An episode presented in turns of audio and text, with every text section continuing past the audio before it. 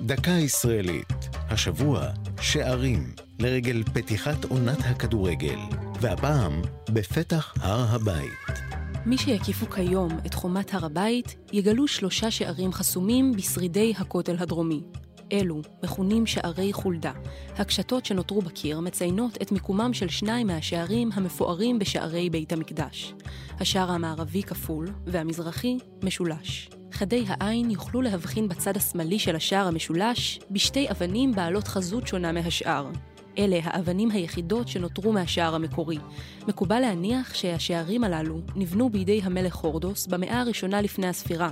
החוקרים משערים כי הובילו אל שטח ההר עצמו. בשער כפול הפתחים השתמשו עולי הרגל, בעוד שבשער המשולש עלו בני אדם וגם הבהמות המובלות לקורבן. במשנה מסופר כי נהוג היה שהמבקרים נכנסו להר הבית מימין ויצאו משמאל, ואילו האבלים להפך. מדוע? על מנת לקרב את לבבם של ישראל, כדי שידעו כולם על האבל ויבואו לנחמו.